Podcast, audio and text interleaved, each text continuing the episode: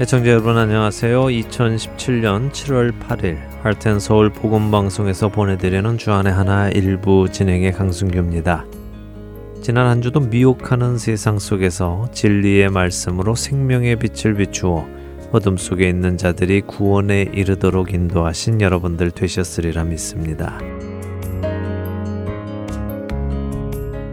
제가 어렸을 땐 심부름 놀이라는 놀이가 있었습니다. 친구들과 가위바위보를 하여 진 사람이 이긴 사람의 심부름을 해주는 놀이였죠. 그 당시 이긴 사람이 진 사람에게 시키는 심부름이란 별것 없었습니다. 뭐 친구끼리니까 야, 너 나한테 안녕하세요라고 인사해. 그러면 진 사람이 얼굴을 찌푸리며 안녕하세요라고 인사를 하면 뒷짐을 짓고는 오냐 하며 웃는 정도의 벌칙이 다였습니다. 심해봤자 어깨를 한 1분간 주물러라 아니면 나를 업고 동네 한 바퀴를 돌아라 뭐 이런 정도였죠. 그 후에 청소년들은 이 놀이를 발전시켜서요 왕 게임이라고 부르면서 놀더군요. 벌칙도 예전에 제가 놀던 때와는 다르게 많이 어려워졌습니다. 지하철을 타고 한 정거장 갈 동안 춤을 추다가 나오라고 하든가 공공장소에서 큰 소리로 노래를 하라고 하기도 하면서 벌칙을 받는 사람이 아주 부끄러울 만한 그런 벌칙을 주더군요. 그런데 요즘 청소년들은요, 점점 더 자극적이고 과한 벌칙을 만들어 간다는 이야기를 듣습니다. 어디 가서 무엇을 훔쳐서 오도록 시키거나요, 다른 사람을 때리고 오도록 시키기도 하고요, 또 모르는 사람의 얼굴에 밀가루를 뿌리거나 물을 뿌리고 오도록 시키기도 합니다. 더군다나 스마트폰 시대의 사람들이라서 그런지요. 이런 장면들을 동영상으로 찍어서 증거로 제출을 하도록 한다는데요. 놀이가 너무 과해져서 사회적으로 피해를 주게까지 되었습니다. 첫 찬양 함께 하신 후에 계속해서 말씀 나누도록 하겠습니다.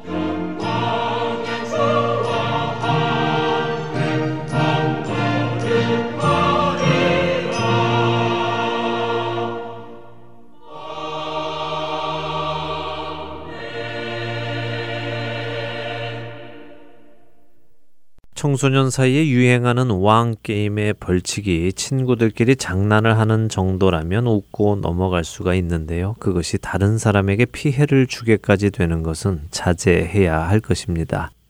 그런데 최근 한 신문에서 대왕고래 게임이라는 게임이 있다는 소식을 접하게 되었습니다. 그리고 이 기사를 읽는 동안 저는 아주 큰 충격에 빠졌는데요.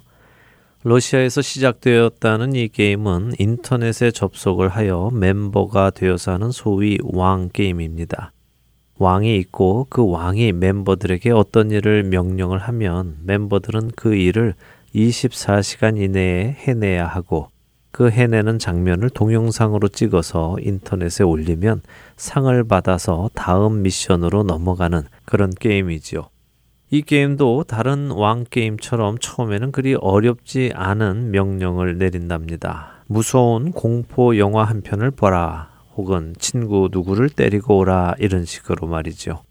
그런데 그 요구하는 일이 갈수록 어려워진다고 합니다. 심지어는 칼로 몸에 상처를 내라든가 문신을 하라든가 몸을 상하게 하라는 식의 쉽게 할 수 없는 일이나 또 위험한 일들을 요구한다고 하는데요.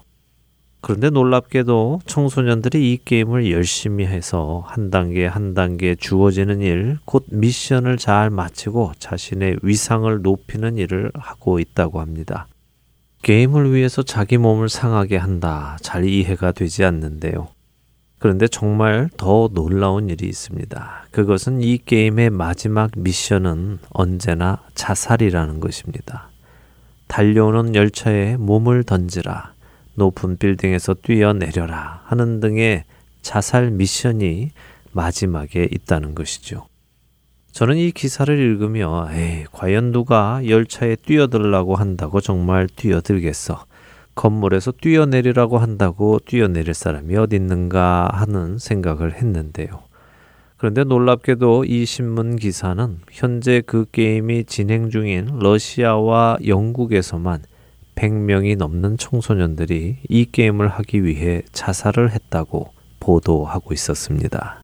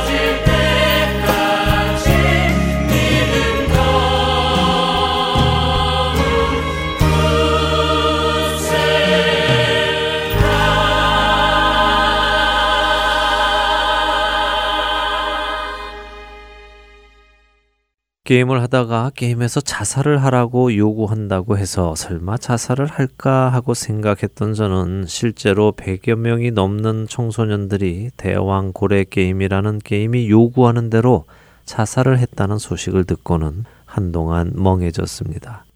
그리고는 곧 사로잡혀 있다는 것이 무엇인가 하는 생각을 해 보게 되었는데요. 결코 단순한 재미로 이렇게 자신의 몸에 상처를 내고 칼로 긋고 심지어 자살까지 한다는 것은 말이 되지 않는다고 생각합니다. 이것은 그들의 영혼이 무언가에 사로잡히지 않고는 가능하지 않을 것 같습니다. 그리고 그 무언가는 분명히 악한 영일 것입니다. 게임 뒤에 있는 악한 영, 그 악한 영은 아직 분별력이 부족한 우리 청소년들을 미혹하여 그들이 하나님의 형상이 담긴 자신들의 생명을 아무 거리낌 없이 없애도록 몰고 가고 있는 것입니다. 에베소서 6장 12절은 우리의 씨름이 혈과 육을 상대하는 것이 아니라 통치자들과 권세들과 어둠의 세상 주관자들과 하늘에 있는 악의 영들을 상대하는 것이라고 말씀하십니다. 이렇게 맥없이 악한 영들에게 사로잡혀 자신의 목숨을 버리는 청소년들이 있다는 소식에 먼저 믿은 우리들이 과연 무엇을 하고 있는가 하는 책망의 소리가 제 마음에 들립니다. 이처럼 허망한 것에 목숨을 내버리는 이 청소년들에게 우리가 진리의 하나님의 말씀을 전했다면, 그리고 그들이 그 말씀을 받아들였다면, 그래서 이들의 삶의 방향이 틀어졌다면, 이들은 허망한 것에 자신의 생명을 던지는 자들이 아니라 하나님을 향해 자신의 생명을 던질 수 있는 귀한 일꾼들이 되지 않았을까 하는 생각이 듭니다. 먼저 믿은 우리들이 다음 세대들을 향해 이 일을 감당하고 있는지 돌아보게 됩니다.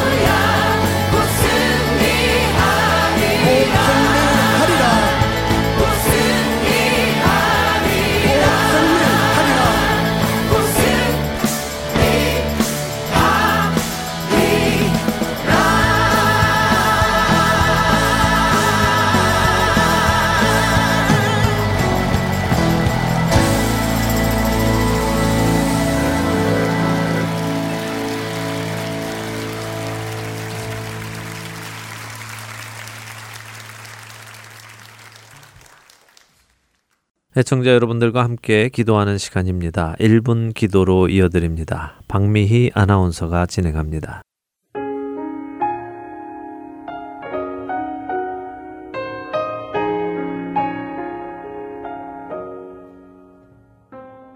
할텐 서울 복음방송 1분 기도 시간입니다. 오늘 이 시간은 무엇인가 중독된 사람들을 위해 기도하기 원합니다. 이 시대에는 무엇에든지 중독된 사람들이 많이 있습니다. 쉽게는 알코올, 인터넷, 도박, 마약, 그리고 성으로부터 시작하여 일, 관계, 취미 등에까지 중독되어 각자가 중독된 그 대상에 종이 되어 살아갑니다. 한국에만도 210만 명의 알코올 중독자, 230만 명의 인터넷 중독자, 210만 명의 도박 중독자, 50만 명의 마약 중독자, 200만 명의 성 중독자 등 약 900만 명이 중독으로 고통받고 있다고 합니다.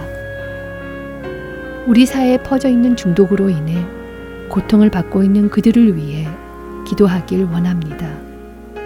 빠져나오고 싶지만 본인의 의지로도 어려운 이 문제들의 해답은 하나님의 은혜입니다. 우리 모두는 죄의 노예였지만 하나님께서 예수 그리스도를 통해 자유케 해주셨습니다. 이 능력이 하나님께서 그 이름을 부르는 자들에게 구원을 베푸실 것을 믿습니다. 그들이 주님의 은혜로 자신들을 붙들고 있는 것들에서 노임을 받고 주 안에서 자유를 얻기를 함께 기도하겠습니다.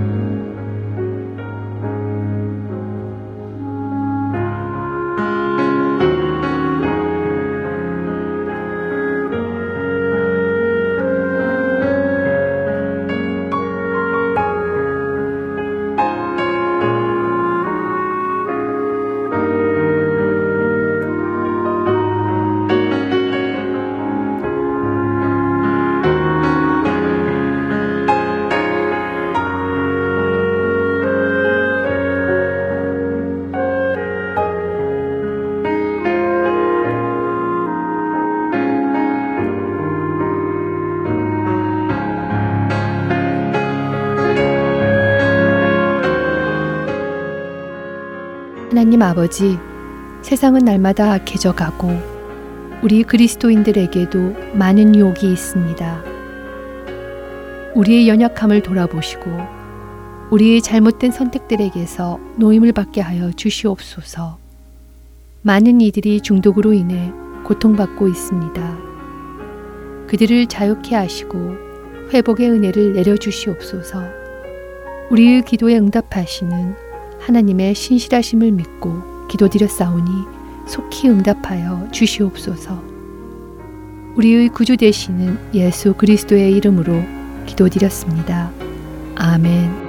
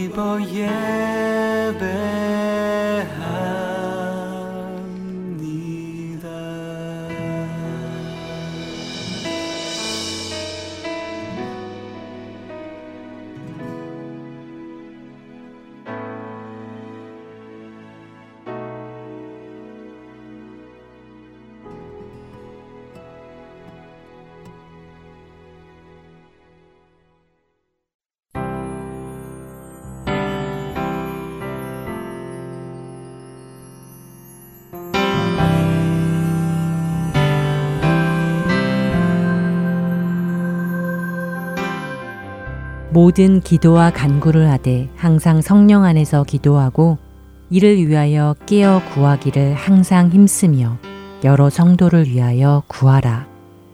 에베소서 6장 18절은 성도들이 항상 성령님 안에서 깨어 기도하며 모든 성도들을 위해 기도하라고 하십니다. 할텐서울 복음선교회에서는 매주 목요일 저녁 7시에서 9시까지 찬양과 중보 기도의 시간을 갖습니다. 그리스도 안의 성도들은 물론 지역과 사회, 나라와 민족, 더 나아가 열방을 품고 기도하는 이 시간에 여러분을 초대합니다. 매주 목요일 저녁 7시 함께 기도하실 여러분들의 참여를 기다립니다. 자세한 문의는 전화번호 602-866-8999로 해주시기 바랍니다.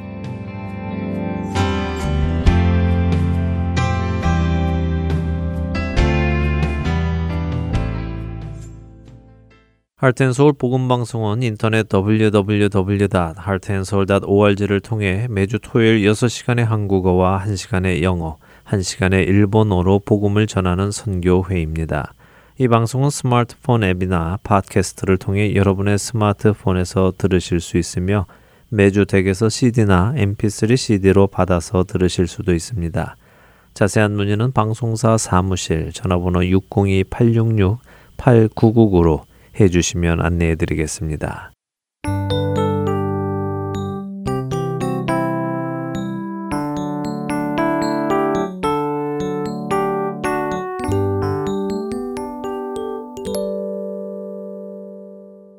이스라엘에서 사역하시는 유병성 목사님과 다윗의 여정을 따라 떠나는 성경 여행 베들레헴에서 예루살렘까지 함께 하시겠습니다. 오늘은 길보아 산이라는 제목으로 말씀을 전해 주십니다.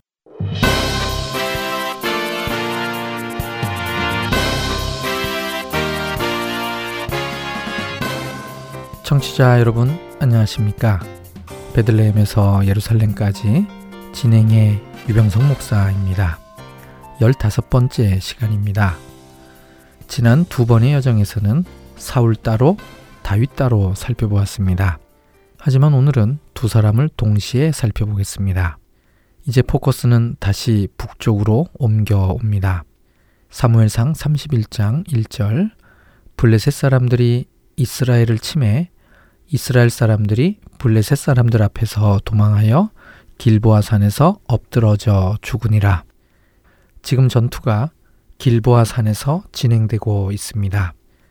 수넴의 진을 치고 있던 블레셋이 길보아 산으로 올라와서 전투를 하고 있는 중입니다. 블레셋의 공세에 이스라엘이 밀리고 있는 상황이죠. 블레셋은 평야지대에 살고 있기에 평야 싸움에 능합니다. 반면 이스라엘은 산지에 주로 거하기에 산지 싸움에 능하죠. 그러나 이 전쟁에서 이스라엘은 완벽하게 패합니다. 평야가 아닌 길보와 산에서 싸웠는데도 졌습니다. 사울의 아들 요나단, 아비나답, 말기수아가 죽었습니다. 요나단을 제외하고는 잘 알려져 있지 않습니다. 특이한 것은 사무엘상 14장의 사울의 족보에 나오는 명단과 다르다는 것입니다. 사무엘상 14장 49절 사울의 아들은 요나단과 이스위와 말기수아요. 이스위 대신 아비나답이 들어왔습니다. 아미나답에 대해서는 알려진 바가 전혀 없습니다. 일부 학자들은 이스위가 역대상 8장 33절과 9장 39절에 나오는 에스바알과 동일 인물이라고 주장하기도 하지만 이 견에 동의하는 사람은 많지 않습니다. 오히려 사울 왕국을 재건해 보려고 노력했던 이스보셋과 에스바알을 같은 사람으로 봅니다. 그냥 사울의 아들 중 잘 알려지지 않은 아비나답이 죽은 것으로 이해하면 되겠습니다. 31장 3절 사울이 패전함에 활 쏘는 자가 따라잡으니 사울이 그 활 쏘는 자에게 중상을 입은지라. 이 구절에서 사울이 패전함에는 과한 의역으로 보입니다. 히브리어는 디크밭 하밀카마 엘 샤울입니다. 직역하면 그 전쟁이 사울에게 무겁게 되다입니다. 패전했다는 의미보다는 전투가 맹렬하다는 의미가 더 강합니다. 직역하면 사울에 대한 전투가 맹렬한 가운데 활 쏘는 자들이 그를 발견했다. 그는 쏘는 자들로부터 고통을 느끼게 되었다입니다.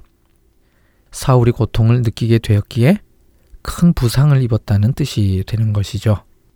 그런데 헬라어 70인역 성경 번역자들은 이 구절을 번역할 때 복부에 부상을 입었다 라고 번역했습니다. 이들은 왜 이렇게 번역을 했을까요? 본문에 사용된 부상을 입다는 뜻의 동사는 야헬입니다. 이 단어가 기본형인 칼 동사로 사용될 때에는 해산의 고통을 느끼다는 뜻입니다. 이사야 13장 8절 그들이 놀라며 괴로움과 슬픔에 사로잡혀 해산이 임박한 여자같이 고통하며 해산이 임박한 여인이 당하는 고통을 표현하는 단어이지요. 그렇다면 이런 고통을 가장 크게 느끼는 곳이 복부가 됩니다. 그래서 복부에 큰 부상을 입었다고 번역을 한 것이지요. 이 고통을 활 쏘는 자들이 주었으니 활에 맞았을 가능성이 큽니다. 복수의 궁수가 쏘았으니 여러 대의 활을 맞았을 수도 있는 상황이죠. 이런 절체절명의 순간에 사울이 그의 무기든 자에게 다음과 같이 말합니다. 31장 4절 그가 무기를 든 자에게 이르되 내 칼을 빼어 그곳으로 나를 찌르라. 할례 받지 않은 자들이 와서 나를 찌르고 모욕할까 두려워하노라. 여기서 블레셋이라고 하지 않습니다. 할례받지 않은 자라고 표현했습니다.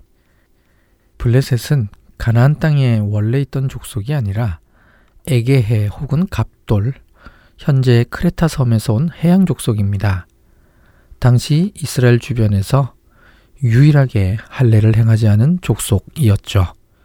그래서 사무엘서에서는 블레셋을 경멸하는 표현으로 할례 받지 않은 자라고 불렀습니다. 사무엘상 14장 6절 요나단이 자기의 무기를 든 소년에게 이르되 우리가 이 할례 받지 않은 자들에게로 건너가자. 사무엘상 17장 26절 이 할례 받지 않은 블레셋 사람이 누구이기에 살아계시는 하나님의 군대를 모욕하겠느냐? 사울은 죽음의 순간에도 블레셋에게 모욕을 당할 것을 두려워했습니다. 사무엘서에서는 사울의 자결을 비교적 자세하게 설명하고는 있지만 이 일에 대한 도덕적 평가는 내리지 않고 있습니다. 오히려 사무엘상 28장 19절에서 엔돌의 여인의 입을 통해 전달된 사무엘의 예언이 성취되었음을 보여주는 듯 사울의 아들들의 죽음을 먼저 이야기하고 사울의 죽음을 이야기하고 있습니다. 이 상황이 끝나자마자 사무엘상 31장 7절에 이스라엘의 패배를 지켜본 그 지역 사람들이 블레셋을 피해서 도망가는 상황을 묘사합니다. 심지어는 요단 건너쪽 사람들도 성읍을 버리고 도망갔다고 합니다.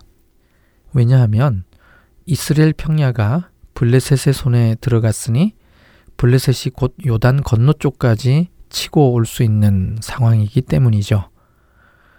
이런 현상은 사무엘상 13장에서도 있었습니다. 블레셋이 중앙 산악지대에 쳐들어왔었을 때였는데요. 사무엘상 13장 7절 어떤 히브리 사람들은 요단을 건너 갓과 길라 땅으로 가되 아직 길갈에 있고 그를 따른 모든 백성은 떨더라. 이때 사울은 두려운 나머지 해서는 안 되는 잘못을 저지릅니다. 사무엘이 늦게 온다고 번제를 대신 드렸던 것이죠. 결국 이것이 큰 죄악이 되어 사울의 왕국이 망하게 되었습니다. 오늘 이 전투가 그의 왕국 마지막 날입니다. 승리한 블레셋은 당시 전쟁의 관례에 따라 사울의 머리를 베고 갑옷은 아스다롯 집으로 보냅니다. 자기들의 신당과 백성에게 알리기 위함이죠. 법계를 빼앗았을 때에도 자신들의 신당에 가져다 놓았듯이 승리의 표징들을 신당으로 가져간 것입니다. 사울과 그의 아들들의 시체는 무겁기 때문에 가져가지 않고 뱃산 성벽에 못 박아서 모든 사람들이 볼 수 있도록 한 것이죠. 벳산은 길보아산 바로 아래 있으면서 블레셋 평야의 동쪽 관문을 지키는 성입니다. 블레셋이 이렇게 한 것은 골리앗의 말을 통해 그 이유를 짐작해 볼 수 있습니다. 사무엘상 17장 44절 그 블레셋 사람이 또 다윗에게 이르되 내게로 오라 내가 내 살을 공중의 새들과 들짐승에게 주리라. 이 표현을 보면 블레셋이 전쟁에서 승리했을 경우 적장을 높은 곳에다 매다는 관습이 있었음을 짐작할 수 있습니다. 사울의 최후는 정말 비참합니다. 하지만 기름 부음 받고 세워진 이스라엘 왕으로서 진심으로 이 죽음을 슬퍼해주고 정성스럽게 장례 지내준 사람들이 있습니다. 길르한 야베스 사람들이죠. 사무엘상 31장 12절에서 13절 모든 장사들이 일어나 밤새도록 달려가서 사울의 시체와 그의 아들들의 시체를 벳산 성벽에서 내려가지고 야베스에 돌아가서 거기서 불사르고 그의 뼈를 가져다가 야베스 에셀나무 아래에 장사하고 7일 동안 금식하였더라. 갑자기 이들이 나타나서 사울과 그의 아들들을 장사 지내 줍니다.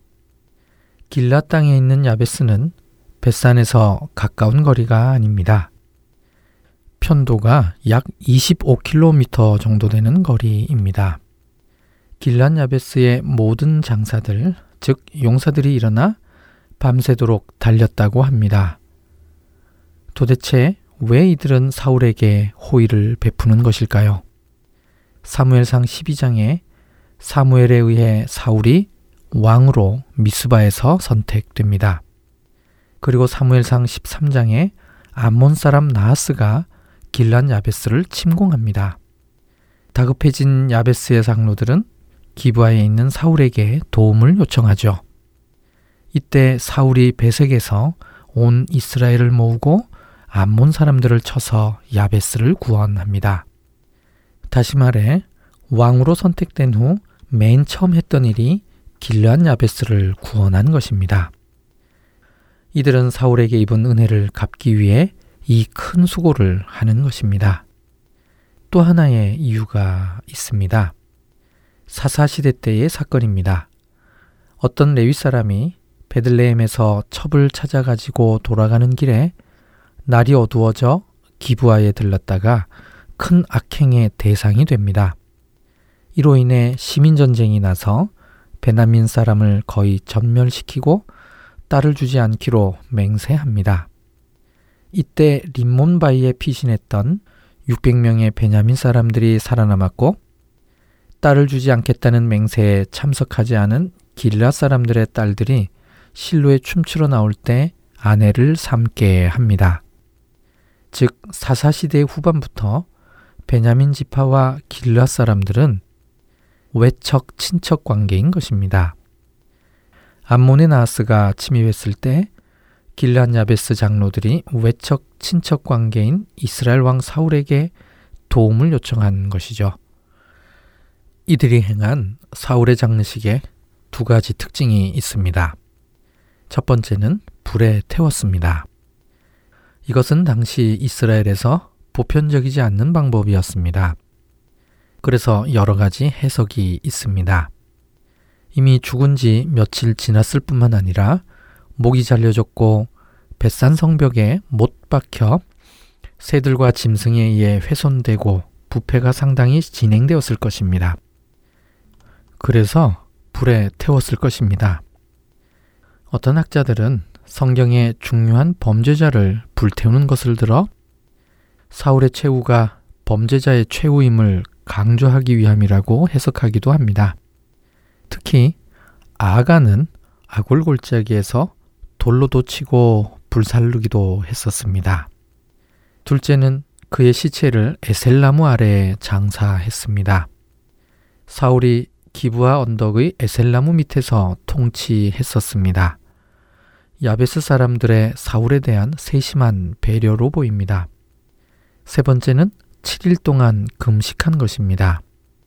최대한의 예의를 표현한 것이죠. 사울에 대한 길란 야베스 사람들의 마지막 배려를 끝으로 갑자기 사무엘상이 끝나 버립니다. 그리고 사무엘 하가 시작됩니다.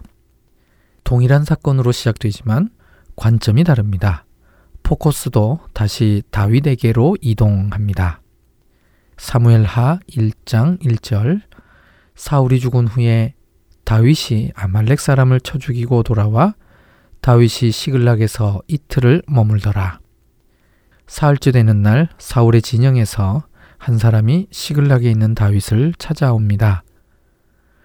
사울이 최후의 전투를 벌이는 동안 다윗은 내게부 깊숙한 곳에서 아말렉을 치고 있었습니다. 어떤 청년이 와서 다윗에게 사울과 요나단의 죽음을 알립니다. 다윗은 그 소식의 진위를 알기 위해 어떻게 알았는지를 되묻습니다. 그러자 사울의 죽음에 대해 자세하게 설명합니다. 이 설명 중에 그가 아말렉 사람임이 밝혀집니다. 사울이 자신에게 죽여달라고 해서 어차피 살지 못할 것을 알기 때문에 죽였다고 했습니다. 그의 설명대로라면 사울은 아말렉 사람의 손에 죽은 것이죠. 다윗은 이 소식에 옷을 찢으며 크게 슬퍼합니다. 뿐만 아니라 금식까지 합니다. 진짜 슬퍼하고 있음을 알 수 있습니다. 이에 다윗은 다시 한번 이 사람의 출신에 대해 확인합니다. 그는 아말렉 사람이라고 대답합니다.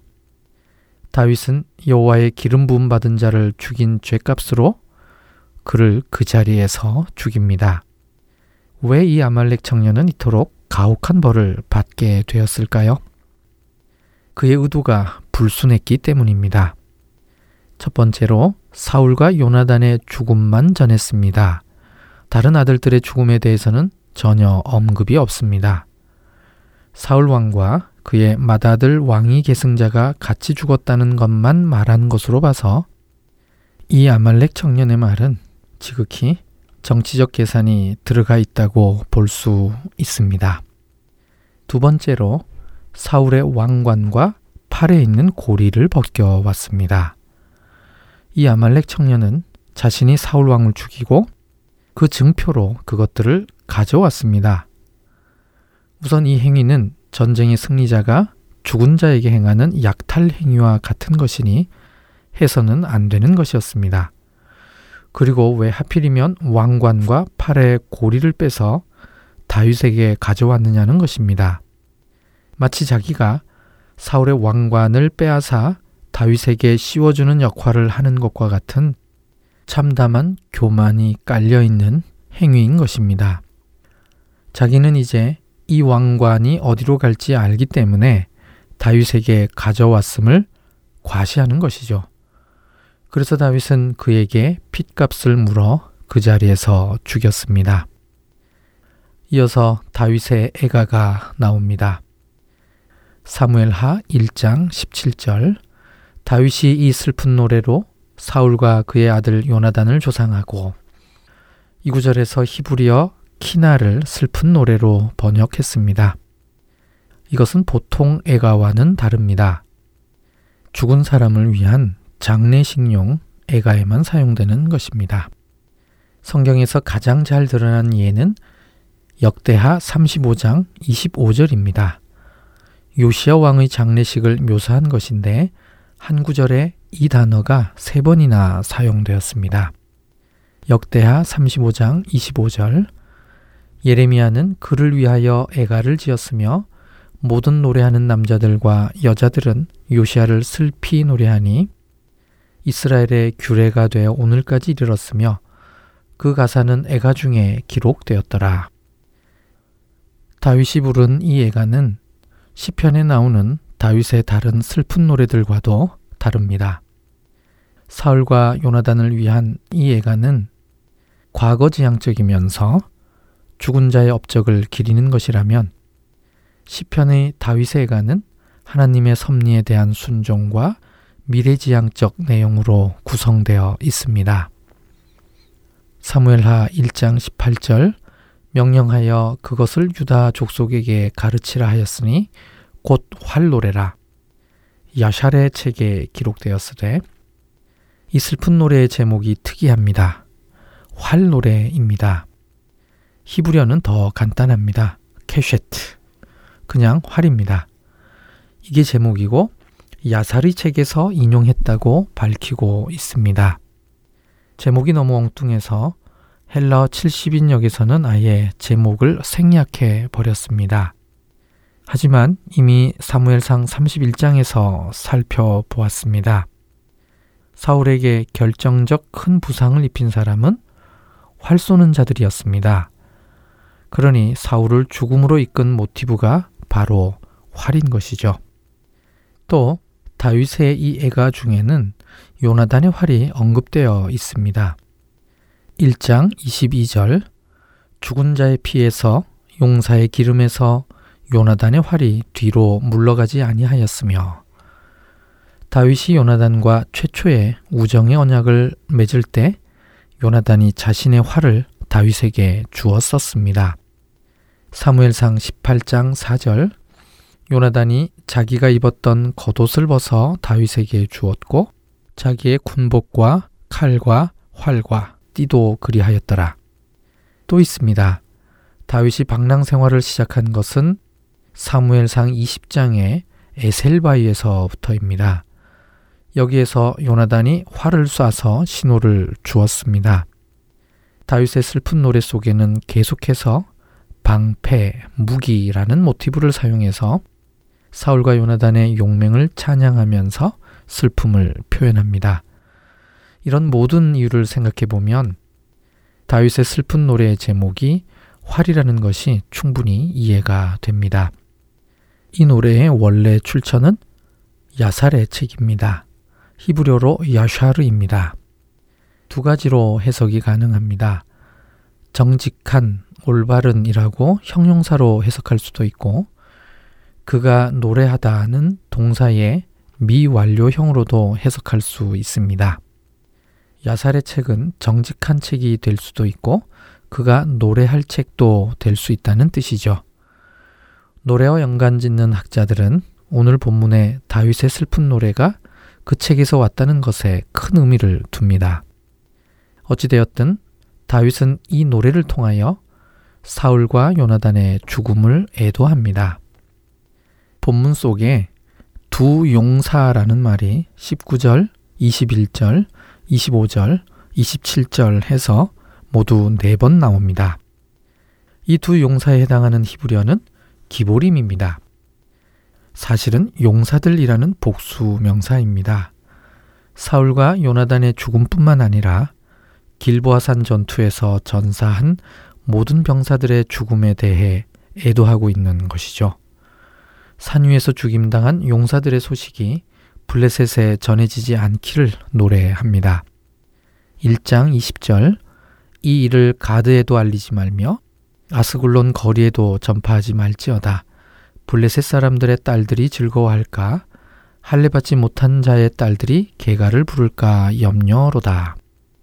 그 이유는 할례 받지 못한 자의 딸들이 기뻐할까 봐서입니다. 사울과 요나단과 그리고 이름 없는 용사들 모두를 위한 애가였던 것입니다. 다윗의 큰 마음이 보이지 않습니까? 이것이 왕이 될 사람의 모습이어야 합니다.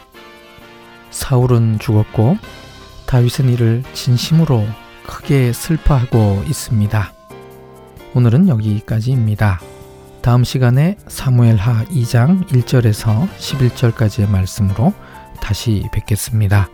안녕히 계십시오.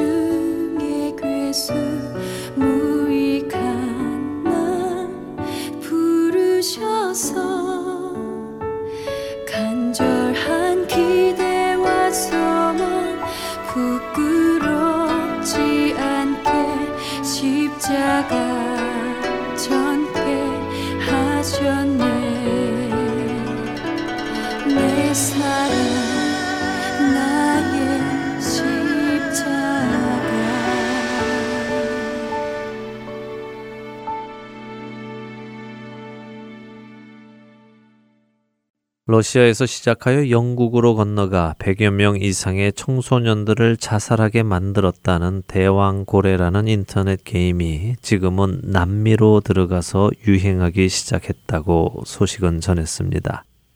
얼마 전 남미의 한 청소년이 다리 위에서 뛰어내리려 하는 것을 경찰들이 잡은 후 이 청소년이 대왕 고래 게임의 마지막 미션을 실행하기 위해 그 다리 위에 올라갔었다는 사실을 알게 된 것입니다.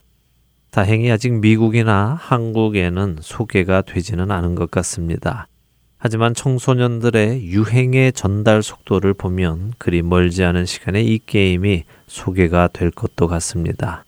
우리 자녀들이 이런 게임에 빠져들지 않도록 먼저 교육을 시켜야 할 것입니다. 그러나 무엇보다도 가장 중요한 것은 진리의 말씀, 생명의 말씀이신 하나님의 말씀을 교육해야 한다는 것입니다. 악한 영은 우리의 자녀들을 삼키기 위해 오는 사자와 같이 기회를 찾고 또 공격을 하고 있는데 정작 우리들은 그 사실을 깨닫지 못하고 무방비 상태로 자녀들을 내버려 두고 있는 것은 아닌지 염려가 됩니다. 성경을 보면 볼수록 또 신앙생활을 하면 할수록 다음 세대를 향한 복음의 전달이 얼마나 큰 미션인지 생각하게 됩니다. 우리가 오늘만 살고 내 앞만 바라보는 사람들이 아니라 영원한 천국을 소망하고 사는 사람들이라면 우리는 당장 내가 신앙생활 잘하고 문제없이 사는 것에만 관심을 갖는 것이 아니라 우리의 다음 세대, 그리고 그 다음 세대, 예수 그리스도께서 오시는 그날까지 오고 올 모든 세대에게 어떻게 생명의 말씀을 전할 수 있을 것인가에 우리의 관심을 두게 될 것입니다. 우리의 살아가는 목적이 바로 그들의 영혼 구원에 있을 것입니다. 여러분과 저는 이미 예수 그리스도의 은혜로 하나님의 자녀가 되는 권세를 받았고 은혜를 받았습니다. 그렇다면 이제 우리가 해야 할 일은 무엇이겠습니까? 좌우로는 우리 세대에게 그 진리의 복음을 전하고 아래로는 우리 다음 세대들을 위해 복음을 전해야 하지 않겠습니까?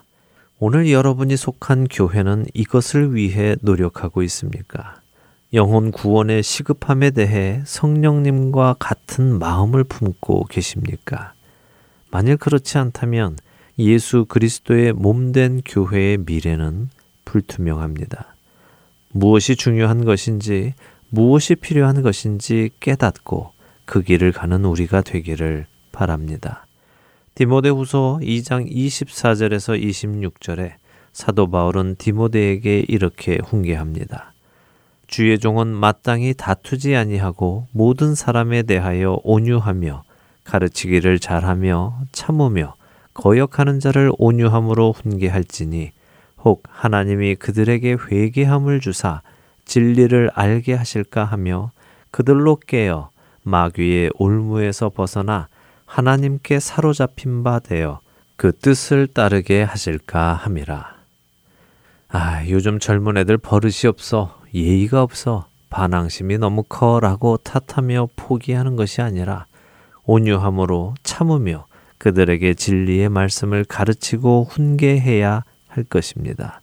그렇게 할 때 하나님께서 그들에게도 회개할 마음을 주시고 진리를 깨닫게 하셔서 마귀에게 사로잡혔던 것에서 벗어나 하나님께 사로잡혀 하나님의 뜻을 따라 살게 하실 것이라고 말씀하고 계시기 때문입니다.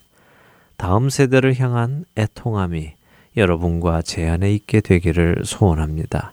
그리고 그 애통함으로 인해 그들을 향해 복음의 전달 작업을 시작할 수 있게 되기를 소원합니다. 한 주간도 악한 영에게 미혹받고 있는 우리 다음 세대들을 마음에 품고 그들에게 온유함으로 진리의 말씀을 전하여 그들도 구원에 이르도록 인도하시는 저와 애청자 여러분이 되시기를 바라며 주안의 하나 일부 여기에서 마치도록 하겠습니다. 함께 해주신 여러분들께 감사드리고요. 저는 다음 주 이 시간 다시 찾아뵙겠습니다. 지금까지 구성과 진행의 강순규였습니다. 애청자 여러분, 안녕히 계십시오. 주님이 홀로 가신 그 길 나도 따라가오 모든